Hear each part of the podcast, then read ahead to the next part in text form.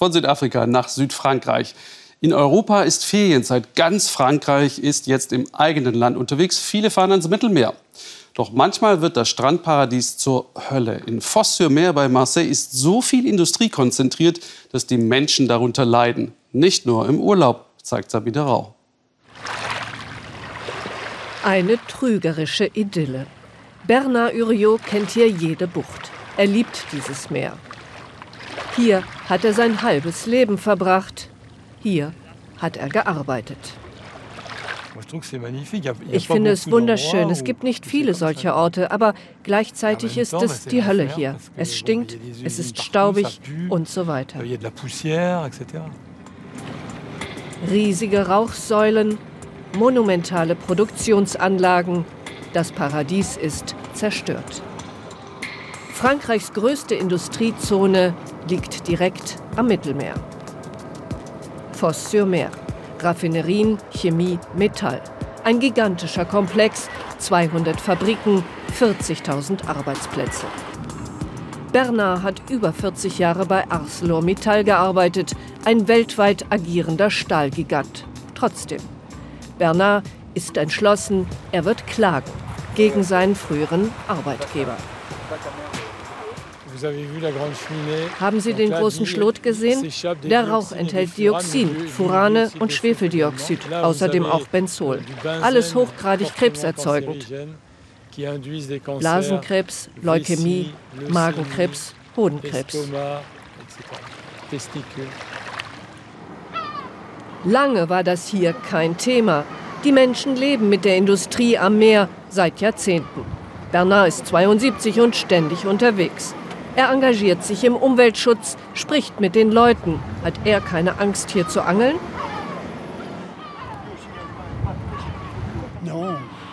Nein, absolut nicht. Ich nehme sie immer aus, bevor ich sie esse. Und ich lebe ja noch.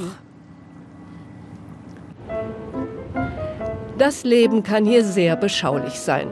Klein-Venedig nennen sie den Ort, nur ein paar Kilometer entfernt vom Industriegebiet. Bernard ist auf dem Weg zur Gewerkschaftssitzung. Früher war er Betriebsrat. Auch jetzt kümmert er sich noch um Berufserkrankungen, hört sich die Schicksale der ehemaligen Kollegen an. Ich hatte Krebs und mein Arzt sagte mir, Sie sind einer von vielen Fällen hier in der Gegend. Das seien Erkrankungen, die von Benzol verursacht werden. Er sehe das häufig hier. Eco-Citoyen hat sich mit unseren Problemen beschäftigt. Das ist ein anerkanntes Institut. Sie haben gezeigt, dass es hier in der Region Fos eine erhöhte Anzahl von Krebs gibt. Das ist bewiesen. Im Institut Eco-Citoyen leitet Julien Dron die Untersuchungen. Der Chemiker analysiert Wasser-, Luft- und Bodenproben aus Fos-sur-Mer. Studien zeigen, hier ist die Zahl der Krebserkrankungen im Schnitt doppelt so hoch wie im Rest Frankreichs. Gibt es also einen Zusammenhang zwischen den hohen Krankheitsraten und der Industrie? Beweisen kann er das nicht. Dron kratzt Flechtenproben von den Bäumen. Flechten leben von Luft und sind ein guter Indikator für Umweltverschmutzung. Man sieht an den Flechten ganz gut, je näher man der Industrie kommt, desto höher die Schadstoffkonzentration. Wir haben zum Beispiel mehr Blei im Blut der Einwohner von Fos-sur-Mer gefunden, als bei denen, die fünfundzwanzig Kilometer entfernt wohnen. Das gilt auch für zwei Dioxine. Sommerfreizeit in Fos-sur-Mer. Im Schatten der Industrie. Es riecht nach Chemie. Die Kinder kommen schon morgens zum Strand, die Eltern arbeiten in den Fabriken. Das ist seit Generationen so. Früher machte man sich keine Gedanken über die Umwelt. Und heute? Ja, klar haben wir hier ein Umweltproblem.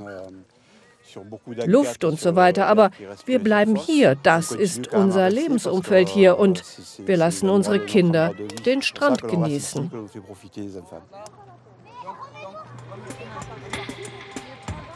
So sieht der Strand an schlimmen Tagen aus.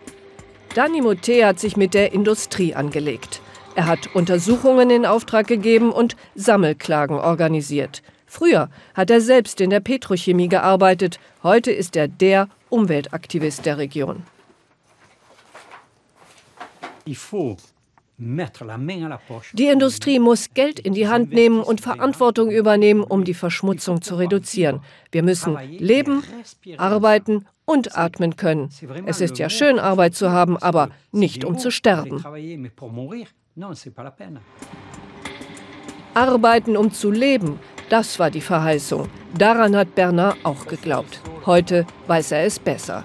Die Industriegiganten in Fos-sur-Mer expandierten mit aller Macht, lange ohne Rücksicht auf Verluste. Beim Industrieverband versucht man zu beschwichtigen. Vieles habe sich geändert, weniger Schadstoffe, das sei ein echtes Anliegen. Ja, es ist uns bewusst, dass wir einen schlechten Ruf haben und die Industrie weiß, dass sie dafür selbst verantwortlich ist. Wir haben aber auch wirtschaftliche Verantwortung in dieser Region. Unser Ziel ist ein vernünftiges Zusammenleben aller hier.